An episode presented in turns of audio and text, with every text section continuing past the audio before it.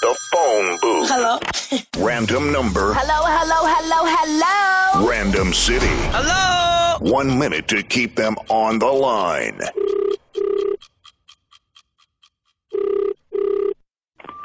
Hello. Uh, hello, hi. How you doing, man? Fine, thank you. Who am I speaking to? Um, I am calling from buccalcavityinsurance.com.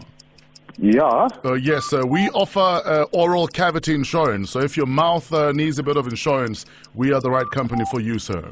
Yeah. Listen, yeah, I'm, I'm actually on a business trip in in Europe at the moment. Um, I can't talk. Um, you'll have to phone me when I get back home. That's next week. And that is why we're the perfect insurance for you, because when you can't talk, we talk for you.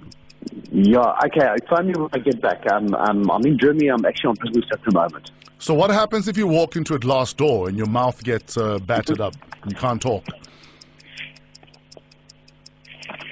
Or you can't eat because your mouth is sore. That's when your insurance kicks in. sir. The phone booth.